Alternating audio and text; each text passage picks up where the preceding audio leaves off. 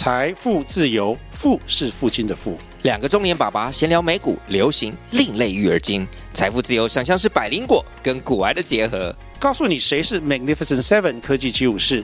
你该买瘦瘦比双巨头吗？从马斯克到泰勒斯，从华尔街到好莱坞，我们都追得上。新的一年听新的 Podcast，让我们一起财富自由。富是父亲的富哦。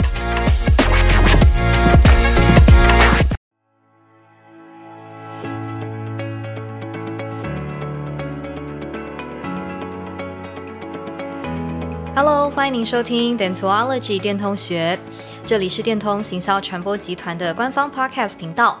我们会跟大家分享行销案例的幕后故事、行销传播产业的趋势，还有在电通工作的体验。那今天呢，又到了多元平等包容 DEI 的单元——多元电力公司。我们要跟大家来分享呢，关于母亲这个身份对工作的影响。很多人直观可能会认为啊，会不会是一个呃，负面的影响，毕竟有了家庭，有了更多的牵挂。但是其实呢，事实并不是这个样子的。因为当妈妈，她可以是领导的魔鬼训练，是母亲呢在职场上作为领导者最好的资产。所以，我们今天呢就邀请到电通的女性主管来跟大家分享她在这一方面的观察。让我们欢迎 More。Hello，大家好，我是 More。好，我们非常荣幸邀请到 More。Um, 我们先请 More 自我介绍一下。好，我是 More，我有两，大家可能不知道是我有两个小孩。那因为他们的高度有差，所以也一般人都不知道他们是双胞胎，身高 不一样。对，身高不一样，然后一男一女，所以是大家蛮称羡的龙凤胎。那我现在呃在电通是做呃 Operations Lead 跟媒体事业群的首席成长官。那我今天真的很高兴来这里，真的。我的人生第一次献给你们。那我觉得莫尔有太多太多精彩的故事，必须要借由这个节目来跟大家分享。因为像莫尔刚刚提到，他有一对是龙凤胎嘛，我也好羡慕，我也希望我可以生龙凤胎。赶快去生，趁年轻。但是我想，就是养育龙凤胎很不容易啦，所以我们先把时光倒流回十年前，就是你的孩子刚刚出生的那一年。因为生小孩对爸爸妈妈来讲是一个生命历程很重大的转换嘛，就你家里面有了新的生命，所以你整个人不管是自我认同啦，或是工作职涯、工作的节奏等等，都要有很多的调整。那莫尔你记得你刚刚生完小孩，刚刚当妈妈的那段时间，你怎么样去适应人生这个新的阶段。嗯，我在没有当妈之前是一个时间控，就我对很多东西其实非常，我对于在什么时候 deliver 什么，我非常严格要求自己。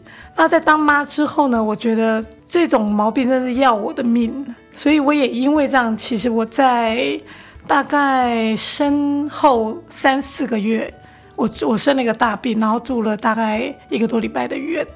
那我那时候其实有去，大概去好好的趁那个时候来追了一下剧啊，也反省了一下自己，就是说我真的有必要把自己逼成这样吗？这是第一步哈，就我有去想了一下，就你你是一个妈妈没错，可是没有人要求你 hundred percent 在每一个时间每一点你都必须 look after 他们，尤其他们是两只，不是只有一只的时候，所以我第一个做的事情是学会放手，然后。把一个因为生病嘛，又住院，没办法，只好一个送妈妈家，一个送婆婆家。也因为这样，我觉得他们现在跟两两边的家庭都还蛮蛮相处的非常好的，嗯，嗯，感情很深厚。对，那这是在对小孩的分配上面，我做了一个跟前三个月不一样的。那工作上面，实际上我也做了一些不一样的调配。啊、呃，因为以前我的。直属主管是在上海，然后我大概每个月最少一次我必须飞上海，然后有时候因为 regional 客户我必须飞香港，所以造就我可能就是一天来回飞。那你在那个时间点，因为你又坚持想要当个妈妈，要要喂喂母奶，好，那在那样的状况之下，其实我好几次可能就是胀胀奶或痛到我觉得。晚上的那个人生不是自己的，身心压力都很大。对对对对，我我觉得我生病的那段时间，我差一点得忧郁症，我必须这样讲。那我觉得还好，回来之后我就开始做了一些调整，包含我对工作上的调整，我对事情 priority 的调整，我都有去做过做了一些调整。就放手，让自己稍微轻松一点，对，不要不心态上的调放过自己嘛，对，命还是很重要的。当然，当然，每个妈妈都要爱自己嘛，对，你才有足够的的精力去爱你的小孩跟你的家庭。嗯、所以你做了这些的调整之后。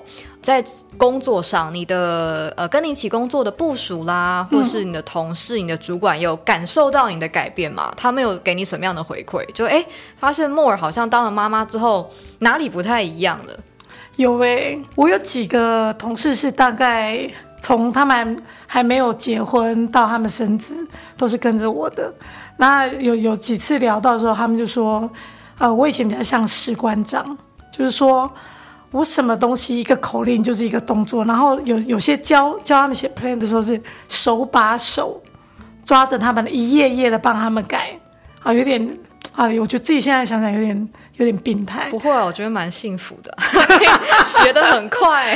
他们未我不知道，可是那是我的方法，未必是适合他们的啦。嗯、那我我觉得现在呢，可能他们在第一一来，我觉得他们也都成长了。啊，也都变新脸的人了。那他们现在对我的看法，可能就是，我就会说，哎，好啊，那你前面大概想想你的讲法，我听一听，我觉得没有很大问题。那可能在他们要出去提案或干嘛之前，再很快的让我知道一下，我就我能抓到状况，就就大概这样就 OK 了。所以他们有时候觉得不安全感，刚开始的时候他们不安全感，他们觉得你你就这样把我。放下，就这样不理我了吗？那我说对啊，我觉得你可以的，你一定可以的。然后我就离开了。他们也觉得我我在这个时间上有点点不一样。以前我们可能都是一起到半夜，那现在的话，因为有你有家庭的那个角色要扮演，嗯，所以我大概留到八点多我就走了，就这样子。等于是他们也要适应这个新的莫尔，新的管理方式。但会有这样的转变，主要就是时间不够嘛，你必须要做一点取舍。嗯，对。我觉得时间管理，我觉得当妈妈的人那个时间管理会 level up，这这件事是毋庸置疑的。从他们很小的时候，有可能你要趁他们睡觉，或者两个碗还没打架之前，你赶快做一点事情，因为很会打架。呃会没有互咬之前，你赶快去做点别的事情。清一清家里啊，或者赶快把你还没写完的 report 写一写，这样子。你用的是一个碎片化的、跟比较块状、小小块状的时间，跟以往我可以坐在可能我的书桌前或我的办公桌前，我可以做一整天这件事情来讲，你变得比较容易去多点思考。我可以同时做好几件事情。好，那我觉得这个就是我我觉得在时间运用上。比较不一样的地方。那当然，第二件事情就是你会设 priority。有些事情你觉得，嗯，其实你真的不用每件事情都要牵着他的手去做呢。你教过他一次，第二次他其实你花的时间就更少了。后面你甚至可以放手，你只要看驴照或看什么就好了。其实我们听到现在莫尔提出了两个他当妈妈之后的转变，一个就是时间管理嘛，再来就是给部属更多的空间。其实这些改变都呼应了之前欧美有一本算是亲子教养的畅销书，它叫做《妈妈经管理经》，它里面有一个论点是说，如果你能够不吼叫就把你的小孩教得很好的话，那管理成人来讲，对你来讲是很容易的，你可以游刃有余、得心应手的。那这本书的书名其实就更贴切，它的英文书名叫做《If you raise Kids, You Can Manage Anything: Leadership Begins at Home》。领导力从你的家里面就展开。那书里面就有讲到说啊，女性成为母亲之后，她会磨练自己的时间管理，像莫尔刚刚提到，再来就是冲突管理，小孩会吵架，还有你的沟通啊、说服啊、激励的这些技巧。那书里面刚刚提到有莫尔的部署给他的回馈就是。放权这件事情，你在教养小孩的过程中有没有这样的启发？比如说，你可能小孩很小的时候，你要盯得很紧，但慢慢慢慢，你要让他们放手去探索这个世界。嗯，有。那我我觉得我要补充一下，应该是哪个妈妈不吼叫，真的是太厉害了。每个妈妈一定会先从吼叫开始，只是你会发现吼叫好像也没有用，真的。我觉得学习是因为吼叫没有用。嗯，你以前可能骂部属，那你会觉得这样可能有用，可实际上他们也是左耳进右耳出。就跟小朋友，有一天我儿子就说，他跟我讲话也是用很大声，然后我就用更大声说，你为什么要这样子跟我讲话？学你的，你对他大声。他说，因为你也很大声啊。那我就觉得啊、哦，原来如此。好，那我就会开始放慢我的速度，放慢我的想法。然后我我我觉得有一句话是我一个前辈教我，觉得那句话非常好好用。我第一句话会跟他讲说，他当他失控或当他们失控或生气的时候，会说：“妈妈知道你现在不开心。”这个就是同理心。然后我就会开始，如果我是他，我为什么这么抗拒这件事情？如果我是我这位同事，为什么他不愿意去接这个客户，或者他不愿意去做这个这这件事情？那你就会比较得到更多一点点 reason behind，然后帮助你去不管是说服、沟通，你要改用哭的方法或温情用公式，这时候都比较。flexible 一点点了，对，这都是沟通啦，这也是沟通的方法。嗯、因为也有那个亲子教养专家的观点认为说，其实你在养小孩的时候，你不要把他们当成他们是幼儿，用那种很幼稚的方法跟他们说话，反而更应该把他们当成是一个成人，好好跟他说。嗯、你觉得他听不懂，但其实他都听得懂的。就我们怎么样用一个平等的方式去跟小孩沟通？对对，因为我我们是做企划起身的嘛。那我我觉得这这这个说法真的我很白银，就是当你一直跟他讲说你要不要喝奶奶的时候，你不如跟他讲说你去冰箱拿哪一个牌子的什么牛奶，他其实就是很精准的去做完那件事情。当他说我不要，那我你问他，那你到底要什么？我不知道，我就是不要，我就是不要的时候，你也不要跟他回了。我反而会用另外一种方式说，那你可以告诉妈咪你想要做的是什么吗？或我同事一样嘛，他今天觉得。老板，我觉得你这个 这个、可能卖不过，那我就会问他说：“那你觉得怎么样？我们这个案子会做得更好，这次比稿会成功？”那有时候那个答案非常的惊艳，会让你很惊艳的，出乎你意料的。对，没错。所以其实，在教育小朋友跟在工作上的这些很多的方法，其实都是可以互相交互运用，其实它的本质都是一样的。那我想，莫尔因为是双胞胎嘛，两个小朋友一样的年龄，你说他们出生只差几秒钟？一分钟哦，只差一分钟，刚好一分钟。我感觉好像哎、欸、是双胞胎，但其实两个人喜欢的东西，他们的个性可能也不一样。我们刚刚讲到那一本那个畅销书《妈妈经管理经》里面有提到说。呃，有些妈妈她在教育小朋友，她看到孩子的特质，她会学着去因材施教，或者去挖掘他们的潜能啊，激励他们去开发自己某一个特别感到热情或是特别有天赋的领域。那这样子的经历，我不知道莫尔有没有有过，或者说你把这个能力应用在职场上，对领导者来讲，其实也很重要嘛。你怎么样去针对每一个部署的长才，给他们空间去发挥？你怎么样看这样的论点？我必须讲，每个人真的是一个很独特的一个个体，纵使双胞胎也是一样。有时候他们的个性南辕北辙，喜欢的东西也完全不同。那我记得小一的时候，因为他们是上不同的班级，每天回来两个就给我比较说，为什么你老师的作业这么少啊？为什么你老师这个字都不算扣分啊？为什么老师？所以。他们每次，尤其双胞，他们就会觉得说，那怎么都不公平？为什么我就是上这些东西的时候，我我反而问了他一个问题，我说，什么叫公平？那个公平，如果我来决定，你可能会觉得是不公平，因为不是我称一模一样的东西给你就好了。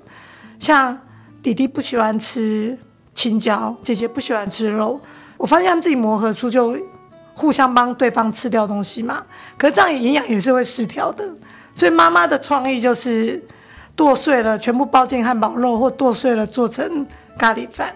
那对同事其实也是很很一样的，就是说，当他们在讲某些东西或 idea 的时候，你也不要回头去跟他讲说：“诶，我觉得你这样做不好。”我跟你讲要怎么做，你你反而可以顺着，呃，我我们我们讲说那个叫 build，就是说他讲的一件事情，你怎么去把它 build，不是去 kill 掉他的 idea。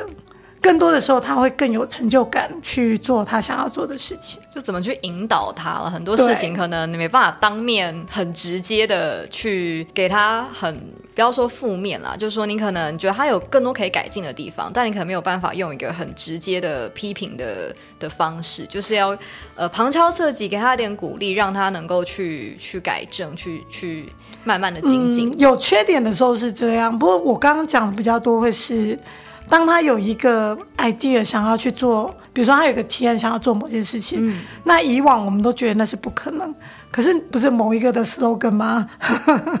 Impossible is possible 吗？然后、嗯、对，那我觉得当他去做这件事情的时候，我我们的我们身为父母或我们身为一个主管要做的事情是，我有没有什么样的方法可以帮助他把那个东西变得更完整，甚至变得可行？对，这是我比较想要去讲。那当然，如果真的是有错误或者是有什么的时候，我会秉持一件事情，就是你要大声的赞美他每一个创意。就你真的觉得是创意的，你一定要赞美，一定要讲出来。可当他们是犯错的时候，我比较喜欢是关起门来骂，因为我发现，就算小孩子有一岁两岁都有自尊，嗯，他们都有自尊，对。所以，假如你的小孩今天。举个例子好了，可能你希望他不要吃糖果，就他偷吃糖果被你发现了，那你会怎么反应？有一次确实常，应该不是有常吃偷吃了，然后因为我闻到了嘛，嗯，然后我就会先问你吃糖哦？没有，没有吃糖。我说嗯，你今天好香哦，怎么有百香果的味道，有海球的味道？然后他们就嗯，那我分你一个。那我要在当下一次，我第二次再问他的时候，我就说。嗯，你觉得吃糖好吗？就当这件事再过了一会儿，嗯、啊，我我就我就其实有一次就问我，尤其我女儿比较爱吃糖，她就说其实不好。我说吃糖为什么不好？她说第一个会 sugar high，第二个会长不高。那我说对啊，可是少少的吃一点是没关系，可是你要跟我说。所以他他是知道的，他讲的就是 sugar high 很厉害耶，对，已经有有这个观念了。他们其实应该学校都有教，嗯，他们知道那是不对的，可是就是抗拒不了。那很多时候你也不用那么哈许说，你看你就偷吃了，被我抓到了吧？对，那就很偶尔，很偶尔。我觉得就是有些时候放一点水，那也是一种乐趣了。就还是留点面子给他们，对，留面子，然后。我也吃到糖啦，就这样。所以其实，在应用在管理上也是一样的嘛。我们刚刚提到，就是你面对部署也是一样，要用这些小小的巧思，让他知道说，哎、嗯，就是这件事情其实可能有更好的方式可以改进。对。那因为两个小朋友个性这么不一样，吃东西上可以互补嘛，但是可能生活中还是会有一些。冲突还是会有吵架的时候，嗯、那你怎么样解决这样的冲突？你有没有什么秘诀？我以前有时候烦恼，我就是不想听，或者我会直接说啊，妈妈快要，妈妈脑袋快要爆炸了，然后直接，真的、啊、真的就直接这样跟他讲。然后或者第第三个就是你也声音提高了，可是后来发现其实是没用。然后就尤其我儿子是一个天生辩论社的人。他会一直跟你没理都变到有理，所以我们后来就打住了。我就问他说：“如果你是妈妈，你除了我刚刚讲的那个方法之外，你能不能提出更好的方法？”然后那个刚开始他还说：“我如果提得出来，我就是妈妈了。”然后我说：“啊，好吧，那那如果是这样，那你看你要不要听妈妈的嘛？还是你们要不要讨论一下，然后看看有什么样的一个解决方法？因为我时间就一个，手机就一个。”你们要么就一起看，要么就都不要玩，对。那他们两个就会去讨论一下，好吧？谁可能会先配合谁一下，或怎么样？或者是两个人会不会？因为我们知道小朋友可能会计较说啊，妈妈对待我有没有公平？两个人会有那种竞争的心理。他没有跟你抱怨过说，妈妈，我觉得你好像很偏心，或什么事情上觉得不公平，会不会跟你喊说这个不公平，那个不公平？有啊，每每天都在上每天都在上。啊、我举一个例子，印象深刻的故事。啊，每光你陪睡的时间，他说为什么躺在姐姐那边躺比较久？我说你还按码表哦，或者或者他就会说呃。他洗澡比较快，所以他出来多看了几分钟电视，诸如此类的。我其实一直想跟他们讲的东西，我觉得我跟他讲说公平，其实我不知道他们听不听得懂。后来我发现他们听得懂。啊、我我那时候讲说，第一个没有一只手指是一样长的，所以世界上没有真的公平的事情，端看你自己，你的心态是怎么样。如果你今天要这么计较，那可能就没有什么东西都不公平。我先给他看，后给你看，一样的时间你也觉得不公平。他慢慢的，他他有懂了，所以他们现在都会采取一种，就是说，我觉得公平一点的方法就是，那我等他也洗完澡，我现在就闲晃，然后等他洗完澡，我们就在一起，同时按下码表。对，我们家很多码表，一个管理大师，一个玩电动，一个就开始看 DVD，就这样子，还还蛮好玩的两个。嗯、那你觉得在协调他们两个人之间纷争这样的经验，对于职场上面的冲突管理有什么样的帮助吗？或是有没有很像的地方、嗯、共通之处？一定有啦。比如举例来讲，你会觉得为什么你你只跟那个人吃午餐，或者你只这些都可能会被人家讲。然后或者是说，我觉得莫尔可能比较喜欢谁啊、呃，比较爱谁，那他一定什么东西会多好的都给他，这种都会有。可是我能够做的第一件事情，我我一定是尽量让事情是透明化。我会告诉他说，接下来我会做什么样的一个评量，我的评量会是什么？好，我的评估标准 performance review 会是什么？那你也要告诉我你做了什么，就是有一个基准的东西在。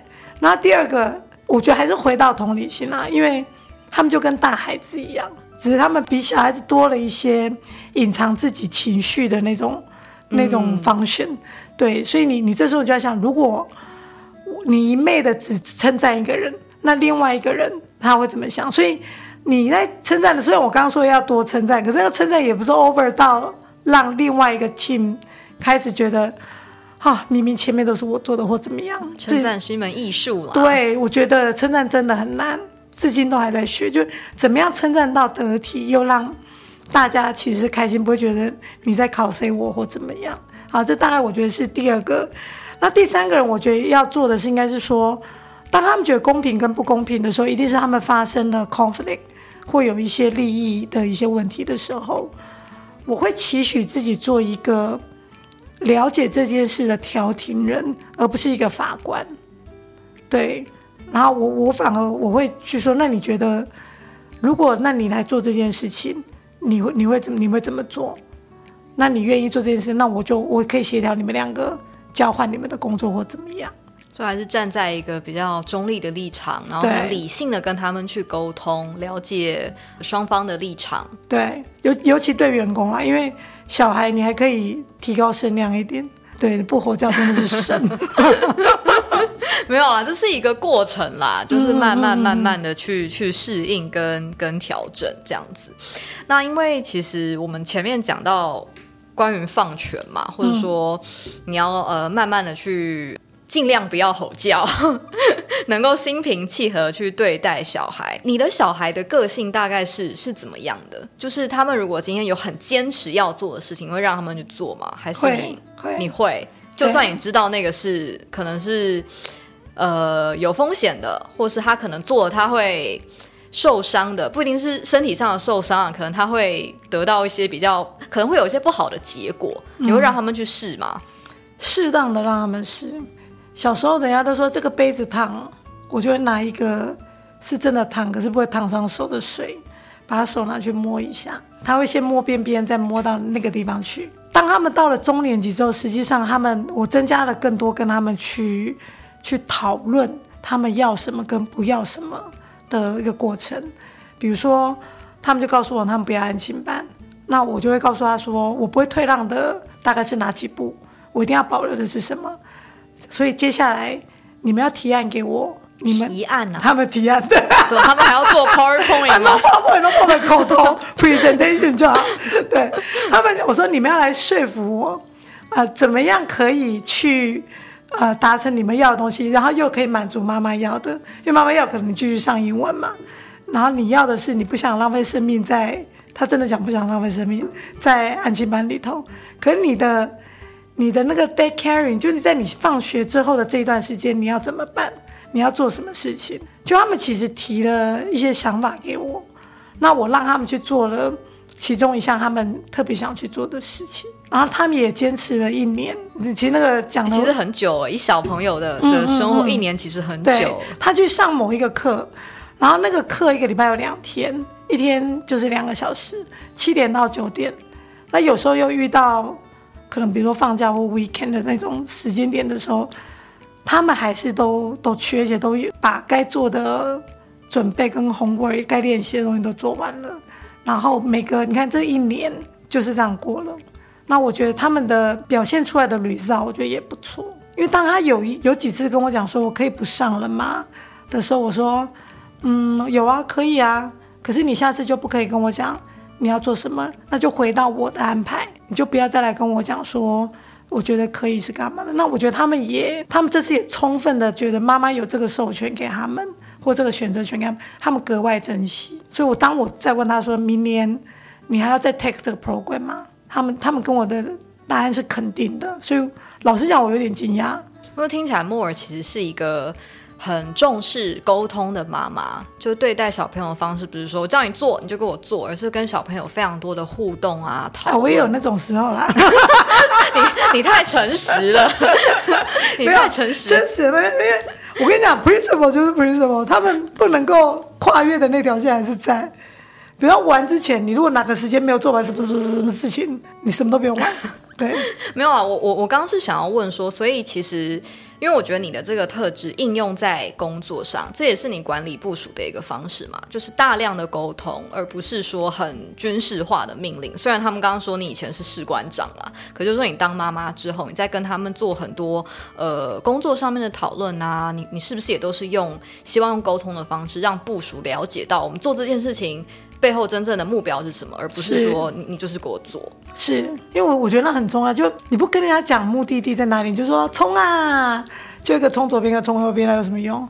你就直接说，我们就是不管怎样要到对面去过马路，你可以走这边马路，你可以走那边马路，只要过去就可以了。就反而五分钟之内比较会有向心力啦。嗯，我觉得我觉得应该还算有。好像有一句话叫做“以终为始”嘛，我们当然要知道终点在哪里，我们才可以去制定那个要达到终点的那个路径。那我想在节目的最后啊，能不能够请莫尔给一些呃，希望能够就是在职场上面发光发热的女性，她们同时也是母亲，一些鼓励的话，或者说呃，莫尔你对自己的自我期许，你希望自己成为怎么样的女性领导者，然后怎么样来激励这些也跟你一样的呃职场女性？其实我觉得当妈妈跟当主管都是一个很美好的经验。我我不想，我觉得我最最大的优点了，就是我我当我选择了一件事情之后，我通常不太会后悔，说早知道我要做什么。那一样的，我觉得当你选择做了一个妈妈，你就去做妈妈。如果你没有办法做全职妈妈，或你没办法做五十 percent 或三十 percent 时间，或者你只能做星期天的妈妈，那个也没关系，因为那个不会真的不会影响到你对小孩子的爱。可是不管怎样，就是你做的选择，这个选择一定要是对你自己是最好的啊！你这样相信就好了。你好了，大家就好了。对，我们这个超级玛丽的单元一直在提醒妈妈，很多妈妈当然会把孩子放在第一位，但是我们想要提醒家长的是，其实你自己，你这个人也是非常重要的。不要因为你的小孩、你的你的家庭而忘记我本来是谁。我觉得这是给妈妈一个，或给爸爸们最大的一个提醒，就是永远要爱自己多一些，要记得照顾自己的需求。那我们的节目今天就到这边，非常感谢大家的收听。那我们的节目在 Apple Podcast、Google Podcast、Spotify、KKBox 跟 First Story 上面都有上架，欢迎大家可以给我们一些留言跟回馈。那我们再次感谢 More 今天的分享，谢谢大家，谢谢 More，谢谢大家，拜拜，拜拜。